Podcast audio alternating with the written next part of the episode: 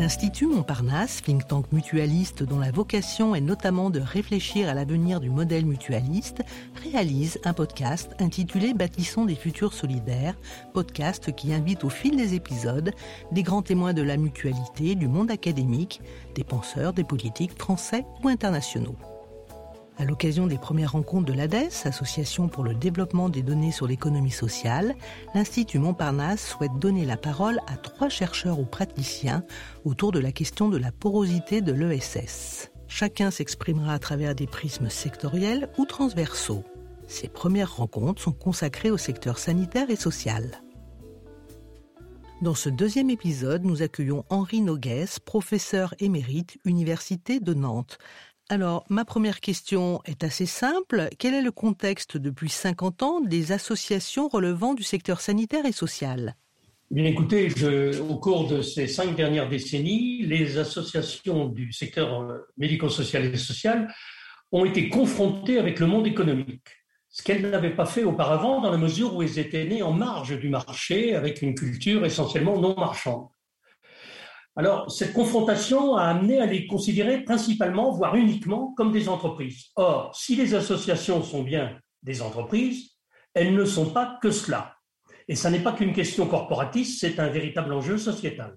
Alors justement, qu'est-ce que peuvent apporter les entreprises associatives au-delà de leur fonction d'opérateur économique? Le, fait qu'elles soient autre chose qu'un opérateur économique est parfois résumé en disant qu'elles sont à la fois une entreprise et une institution socio-économique rassemblant des personnes.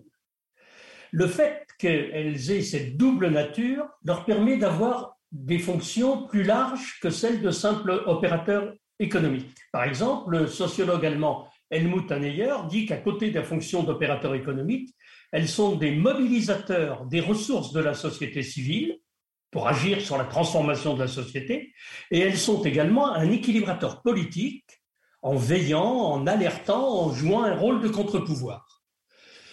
Cette idée que les associations sont des organisations particulières a été exprimée notamment par François Bloch-Lenné il y a plus de 40 ans. Il évoque à leur propos l'idée qu'elles qu'elles ont des spécificités méritoires. Il en note quatre. La première, c'est une fonction d'avant-garde. Elles explorent, elles défrichent, elles observent les besoins, elles répondent, elles inventent des réponses à ces besoins. La deuxième spécificité, c'est qu'elles mettent au cœur de leur action la personne, la primauté de la personne. Le troisième, la troisième spécificité qu'elles ont, c'est l'avantage économique. Elles reçoivent des dons en argent mais surtout des dons en nature sous la forme du bénévolat, ce qui fait qu'elles peuvent développer hors marché, dans le monde non marchand, des activités qui ne seraient pas suffisamment rentables pour le secteur lucratif et donc qui auraient tendance à être abandonnées.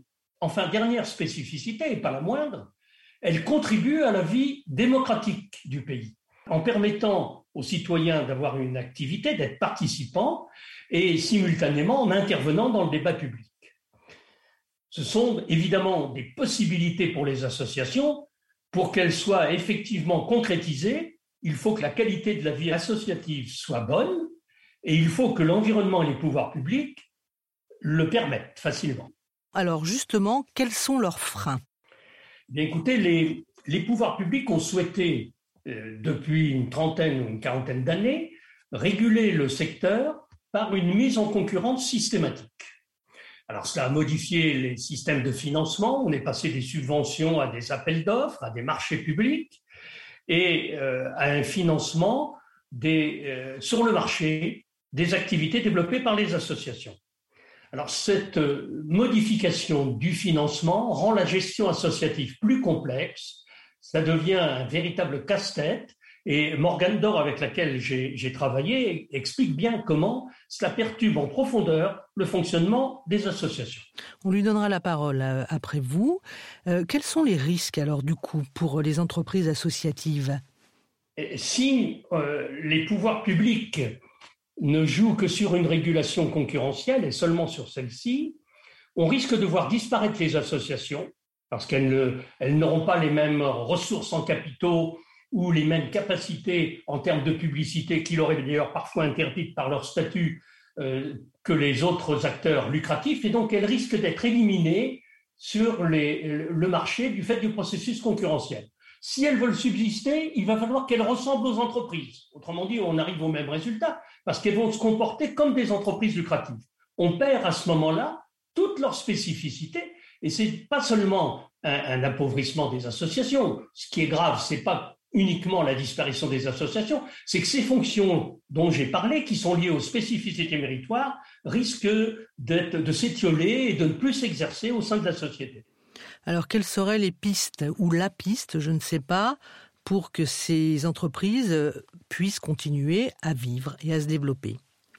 Alors, le dynamisme de la vie associative est évidemment une réponse indispensable, mais euh, au-delà de cela, l'attitude des pouvoirs publics et les choix qu'ils font en matière d'organisation de la société sont importants.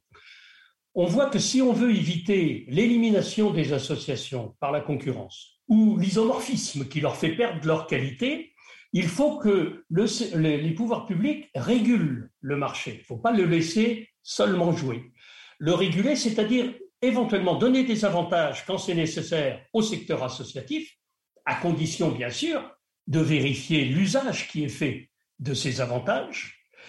Et ça ne veut pas dire pour autant empêcher le secteur lucratif de venir sur le secteur. On a besoin, pour que tous les besoins trouvent des réponses, qu'il y ait aussi des entreprises lucratives qui interviennent. Donc il faut à la fois une régulation souple pour ne pas écarter les investisseurs lucratifs, mais suffisamment ferme pour éviter les dérives, notamment en matière de qualité, comme on a pu le voir avec le groupe Orpea. Vous voyez bien qu'il s'agit là d'un enjeu sociétal pour préserver les capacités associatives, notamment au plan politique. Alors on peut s'interroger et se demander si le choix aujourd'hui fait de choisir la concurrence comme outil de régulation n'a pas pour fonction seulement d'obtenir le meilleur rapport qualité-prix ou le soi-disant meilleur rapport qualité-prix parce que les contrôles de la qualité, on l'a vu, sont parfois très difficiles, mais a pour but surtout de museler les associations, de les faire taire, de porter atteinte à leur capacité émancipatrice et contestataire. C'est pourquoi c'est un véritable enjeu sociétal.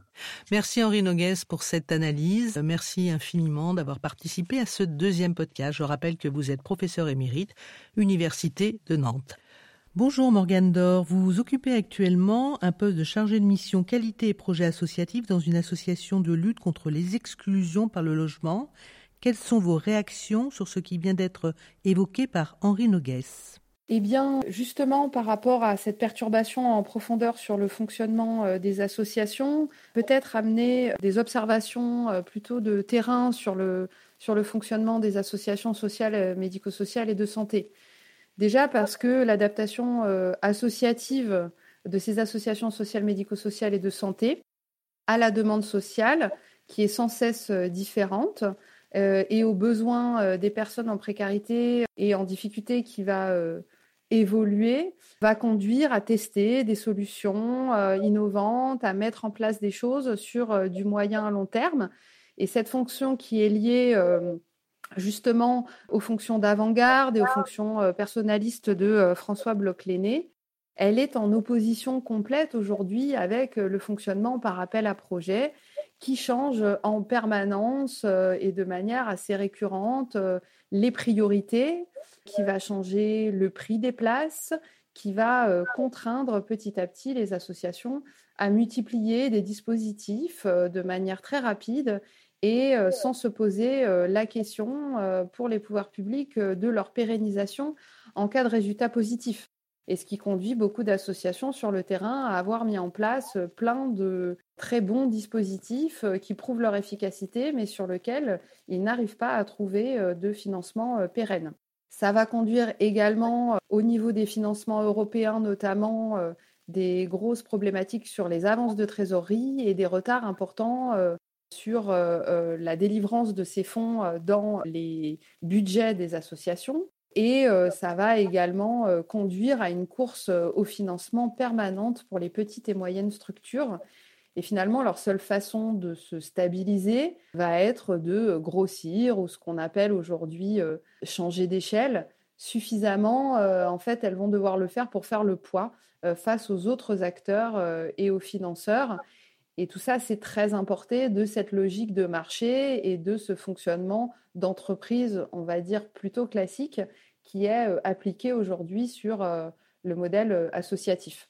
Enfin, une autre remarque qu'on observe sur le terrain des associations, c'est la fragilisation des coopérations territoriales suite à cette logique d'appel à projets et de, et de marché public. Et on voit que dans certains territoires où il y a ce fonctionnement par appel d'offres depuis de nombreuses années, les relations sont très tendues entre les associations qui se comportent plutôt comme des concurrents que dans une logique justement euh, de euh, coopération. Ça, c'était, on va dire, les conséquences sur les financements. Il y a également euh, des conséquences en matière de gouvernance associative. On va assister à une, explosion des besoins de compétences en gestion dans les conseils d'administration des associations du secteur sanitaire et social. Et puis, un assèchement, en fait, du pouvoir d'agir et de la capacité à faire participer les personnes concernées dans euh, la gouvernance des associations face aux contraintes gestionnaires qui prennent de plus en plus euh, de temps, de place et, d'énergie. Et puis, une dernière euh, conséquence de terrain, elle va être bien sûr sur la qualité du service, et notamment parce qu'il y a de plus en plus des nécessités de mesures d'impact, de euh, venir euh, quantifier énormément euh, l'activité et un renforcement de la culture de l'audit et de la gestion des risques qui conditionne de plus en plus le fonctionnement des associations qui sont de plus en plus contraintes à fonctionner dans cette logique-là, à remplir des tableaux, à passer plus de temps à évaluer ce qu'elles font que finalement à être et ça a un impact sur euh, le temps passé euh, sur l'accompagnement social. Un exemple de cette, euh, de cette culture de l'audit, il est bien aujourd'hui sur la nouvelle réforme de la qualité pour les établissements et, services sociaux et médico-sociaux, qui est vraiment importé de la logique de l'audit et de la normalisation dans le secteur sanitaire. Morgane Dor, merci. Vous avez mené une étude sur les modèles socio-économiques associatifs en Europe qui amène un regard sur les enjeux européens et leurs conséquences sur les modèles associatifs en France aujourd'hui. Que souhaitez-vous nous en dire?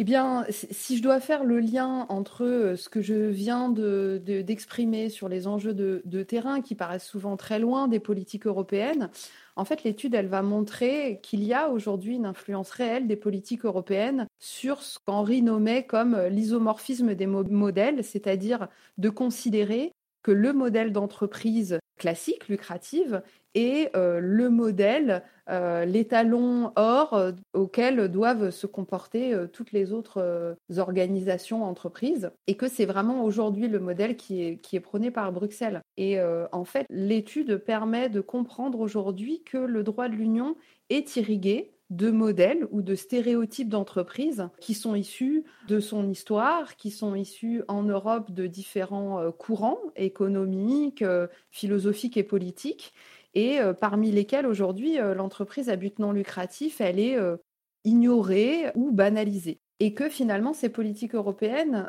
sont, elles sont finalement en contradiction avec le principe européen de neutralité qui vise à ne pas privilégier une forme d'entreprise plutôt qu'une autre.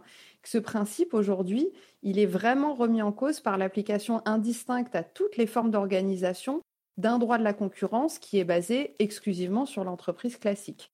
Et on le voit à la fois avec justement la réglementation relative aux aides d'État qui va progressivement, parce qu'elle est complexe et non intuitive pour les pouvoirs publics locaux, les conduire à multiplier les appels à projets, euh, les logiques de mise en concurrence qui viennent quand même aujourd'hui principalement de, voilà, de cette politique européenne. Et puis, euh, dans ce modèle-là, une omission, voire une négation de ce fameux rôle sociopolitique des organisations du tiers secteur, qui sont, encore une fois, dans leur fonction d'entreprise, si elles sont réduites à leur rôle d'opérateurs économiques sont niés dans euh, leur rôle euh, sociopolitique. Et donc, euh, si aujourd'hui des économies budgétaires ont pu en résulter parfois, elles ont surtout affaibli la capacité des associations à détecter les besoins non satisfaits, et ça a eu des conséquences néfastes pour les bénéficiaires les plus vulnérables, Et c'est finalement ça euh, le vrai drame euh, dans ce constat. Et ça renforce l'idée vraiment de la nécessité de faire reconnaître et de faire valoriser les spécificités associatives que vous a présentées Henri, non seulement en France, mais aussi à Bruxelles, par le biais des réseaux et des plateformes euh, qui ont la, capacité de fédérer les organisations pour venir défendre leur modèle. Merci infiniment, Morgan Dor, pour votre intervention. Nous espérons que ce podcast vous a donné de nouvelles clés pour mieux comprendre l'économie sociale et solidaire. Ce podcast est à écouter et à réécouter sur le site de l'Institut Montparnasse, sur celui de l'ADES, celui de Podcasters Media, ainsi que sur toutes les plateformes.